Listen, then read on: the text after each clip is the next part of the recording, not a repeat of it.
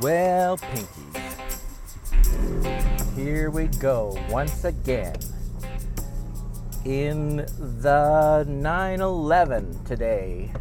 Now today, this is the second time I've driven this car since you last heard the last Pink Wheel Nuts Garage episode, wherein I got new brakes and an oil change. Oh, that reminds me, I should have looked at my dipstick to make sure I had oil. Pretty sure I do, but you just never know. I mean, I did the last time I drove it, which was not yesterday. Anyway, so we're going out. Oh, my tires have a flat spot. We're going out on a minor mission, just an excuse to go driving. Really, just an excuse to go for a drive in the hot, sunny weather. Right now it looks to be 80 degrees Fahrenheit, somewhere around 25 degrees, 24 degrees Celsius. But the car might need to catch up because it's been in the cool garage. Seems quite warm here. So I'm going to talk about RVs, backing up RVs, and batteries, RV batteries, and our recent trip. Let me close this. I think we better turn the air conditioning on. Why suffer?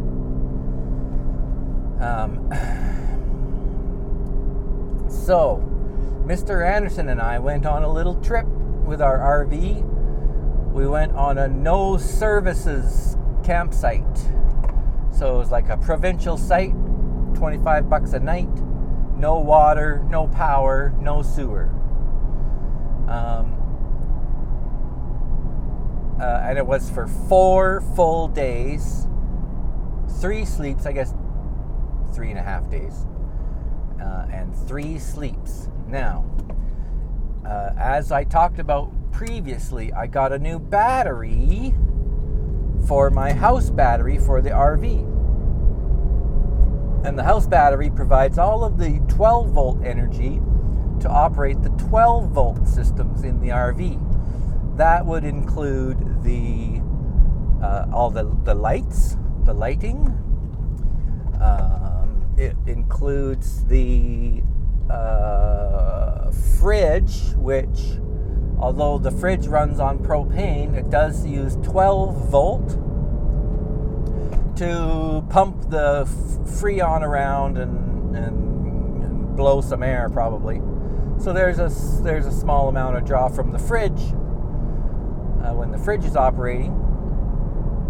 Probably not that small. It's probably a generous amount of 12 volt draw.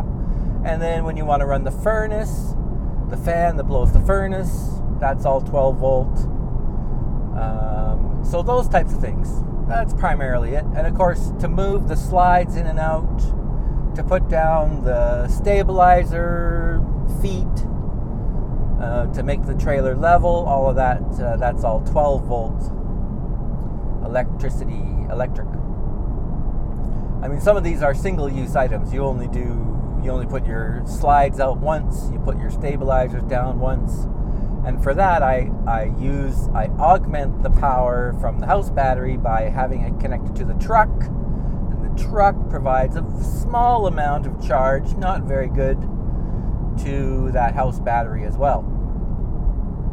So, I got a new house battery, which I think is 105 amp hours. And I have this system. I have a solar charger, a solar,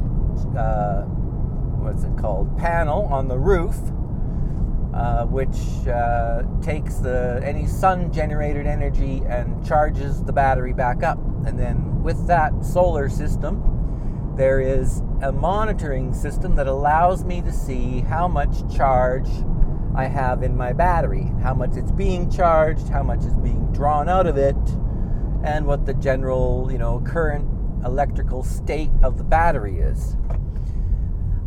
Now, I don't have a lot of faith in this monitoring device, because I've tried to program it for my specific battery so that it knows my battery is 105 amp hours, so that when it says, well, your battery is at 50%, it actually knows that that my amp hours are down or my charge is down, or however you measure this electricity, which is,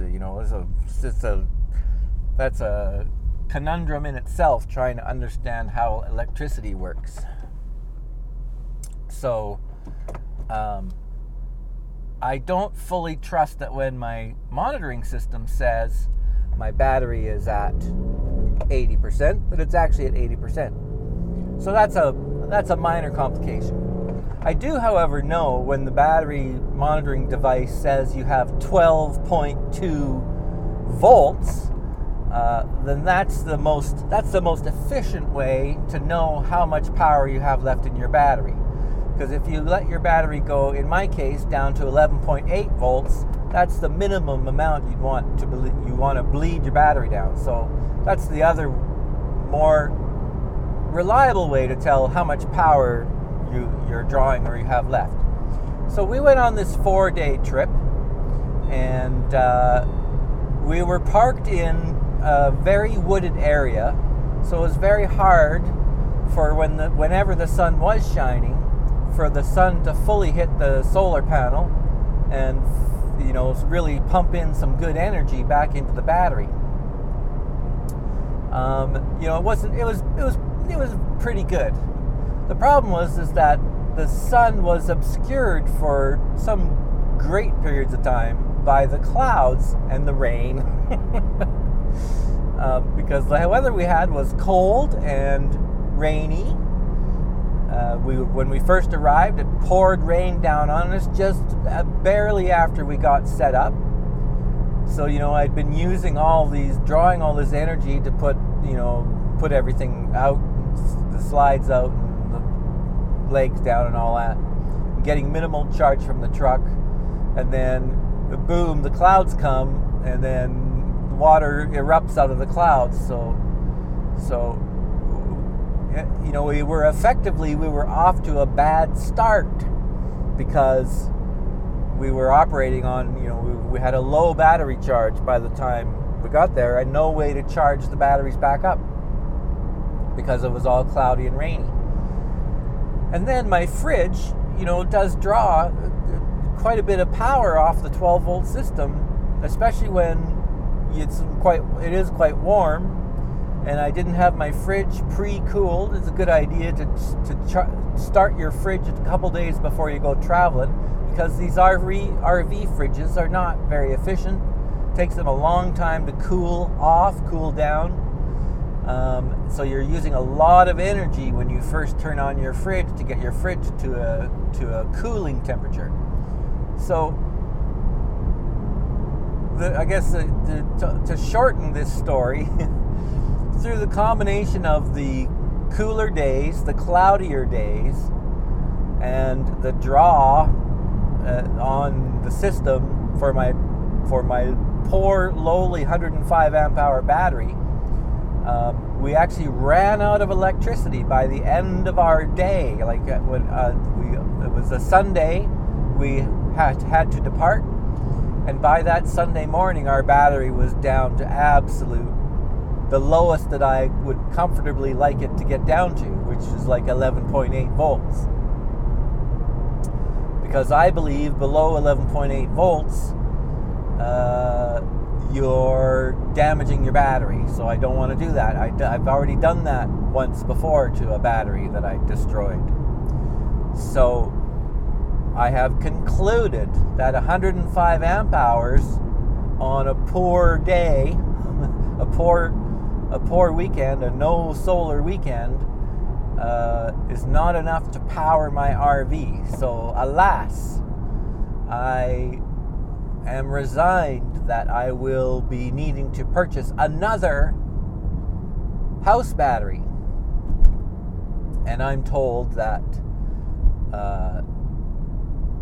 you should get the same battery, don't mix and match your batteries, so I should be getting another 105 amp hour battery.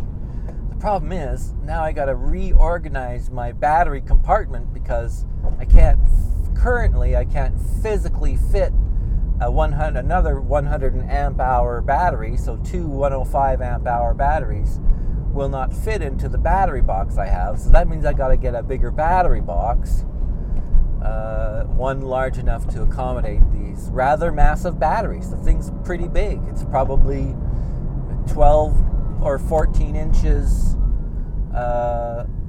wide, long. We've got an ambulance trying to get through. We've got a busy highway here.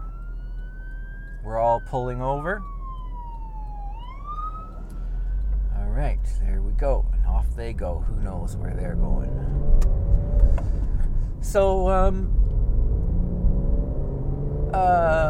good. It was, you know, when we went on this trip, we went purposely to test this theory somewhat. You know, we want to be doing more of these 4-day trips. Which we'll be doing next year, not this year. We're done with our 4-day trips this year. Now we're doing mega long trips, 2 weeks and 3 weeks. So it was good. It was a good test.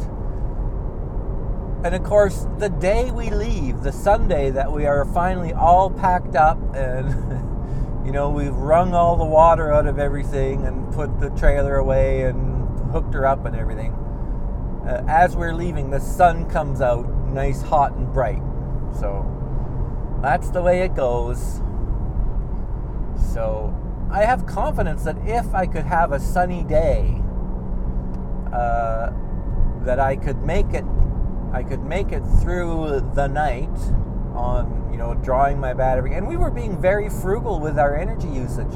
I mean, I made Mr. Anderson sit in the dark all the time. I wouldn't let him turn on lights. I actually turned my fridge off when we went to bed at night because I knew that fridge would just kill the battery if we allowed it to run for 10 hours through the night.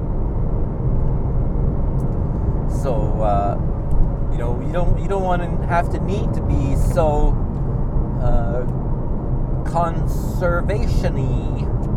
conservative with your energy usage. Plus, you know, we have iPads and, you know, all these kinds of devices and laptops and stuff that we want to charge. And so, you know, it was a bit of a pain in the neck. But anyway, we still had a good time out in the middle of nowhere with no cell service. So now my RV is back. So now, usually I store my RV at the warehouse. Someone lost a roll of wire off their truck. Expensive wire, like you know, electrician style wire. Like a whole spool of electrical wire. I'm guessing $130 worth of wire sitting there in the middle of the road. I should go back and get it. Oh, this guy in front of me, he wants that. He's going to turn around and go get it. I just know it.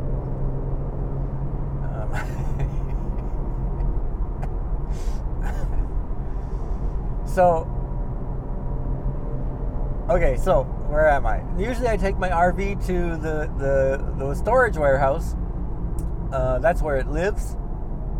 But we decided not to do that. We decided to bring it home so that I could work on it. And plus we're leaving. We were just leaving on another trip within 2 days of our last trip. 2 weeks, I should say. So we get home from this mountain trip in the woods, and then in 2 weeks from then we would be leaving again, which is this coming Saturday, 5-6 days from when I'm recording this. So I've got some undecided people here trying to decide whether they want to turn off the highway or not. It's a madhouse, people. It's also the summertime here, and I live in a summer resort sort of a town, and the traffic gets really bad here in the summertime, and we'll be coming up to a massive slowdown here as we roll into town.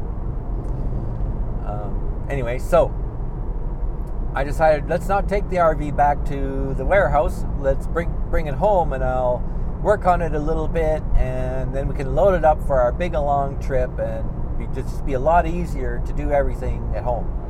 So now I can get my RV into my driveway. I have a longish driveway that runs along the side of my house,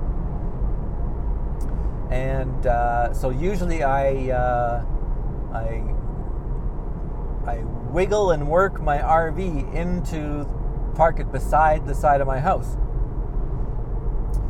So this is all fine and good. Now my neighbor, I have a new neighbor in this new house that was just built right beside me. They have no yard, right? They have a dirt farm. Their yard is all dirt, nothing landscaped, no grass, no nothing.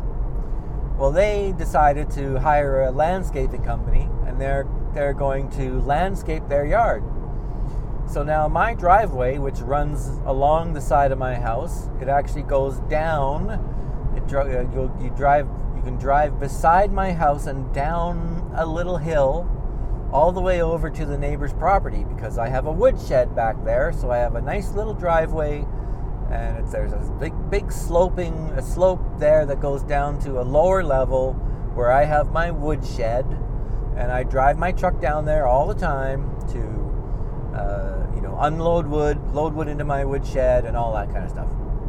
So the neighbor's landscaping contractor said, "Boy, it sure would be great if we could use this driveway to come down here to get adjacent to the neighbor's property, so we can bring in the rocks and the grass and the whatever, all the stuff they need, get their equipment down there. They've got these excavators and blah blah blah."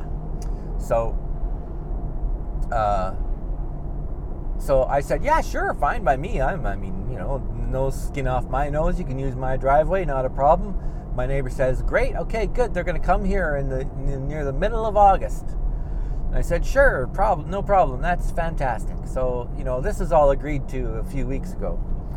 And then we go away on our little trip, and I come back with my RV and park my RV in my driveway, which takes up the entire driveway.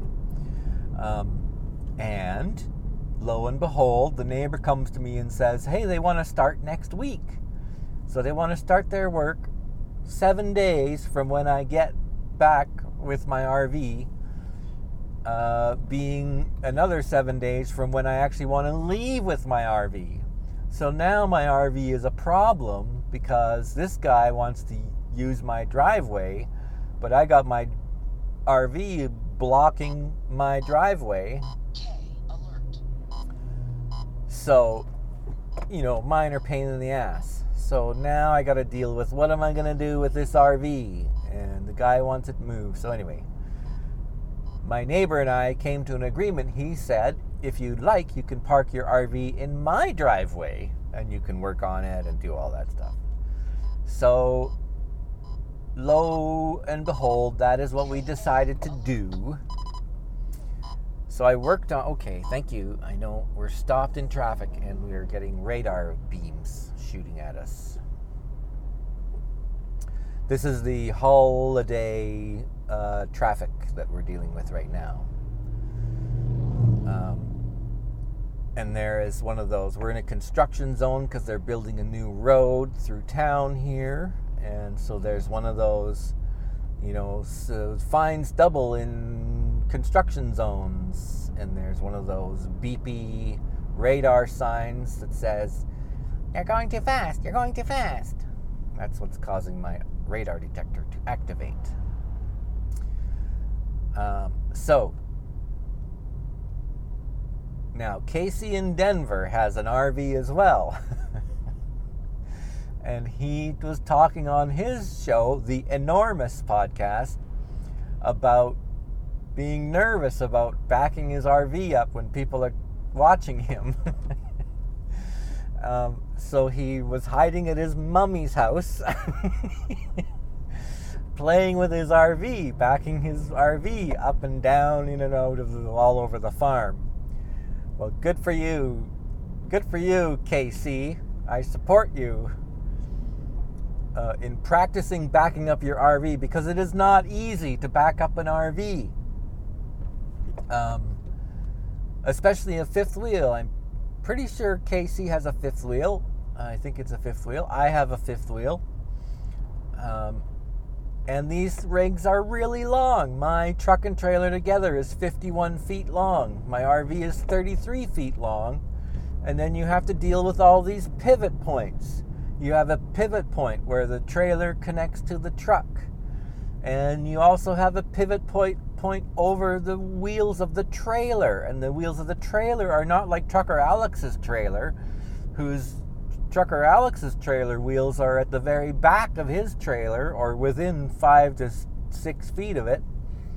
And, you know, fifth wheel trailers' wheels are like 10 feet from the back of the back bumper.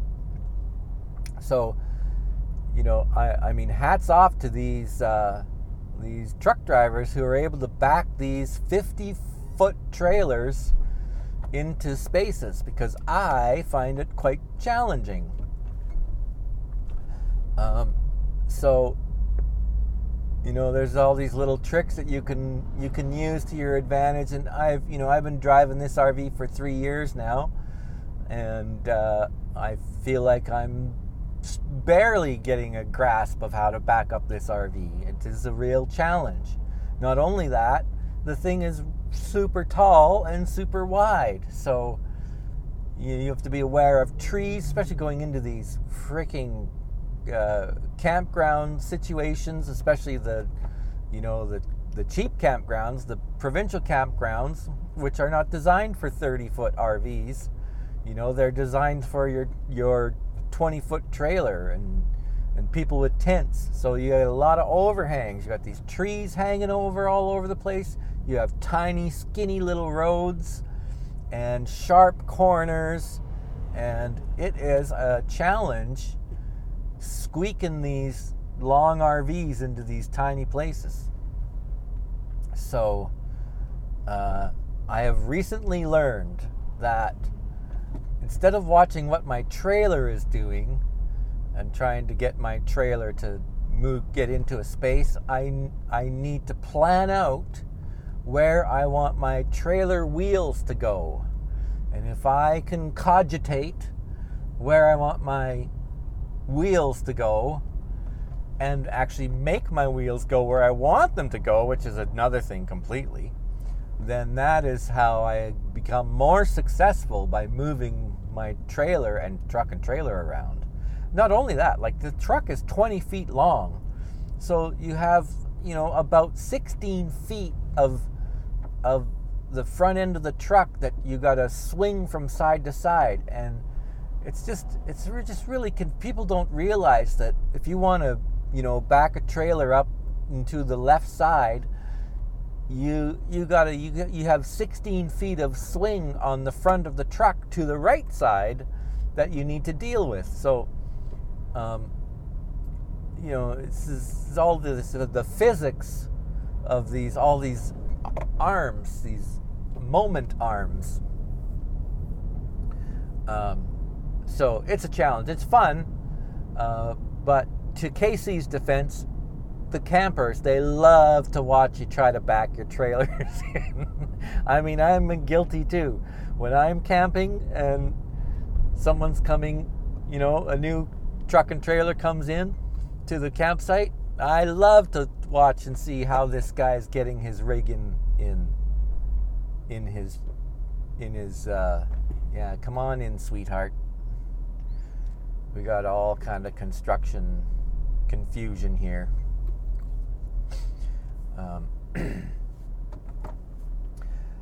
So most definitely, when you pull into a campground, your fellow campers are there. They set up their lawn chairs, they get their beers, and they sit and they turn their chair towards you to watch you try and squish your trailer into a skinny slot. So so it is a thing.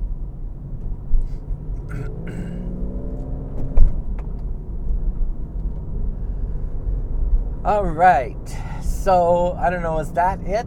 It's probably it for now. Is that enough? I guess I'll say, Mr. Anderson and I will be leaving this coming Saturday to go travel to Alberta. We're going to go to a place called Drumheller, which is the dinosaur skeleton capital of the world or something like that. So we're going to be we're going to go to the dinosaur museum and have all kinds of fun in Alberta and get that cheap Alberta liquor. My God, people, you have no idea how cheap liquor is in Alberta. It's ridiculous because they don't have taxes there like we have taxes in British Columbia.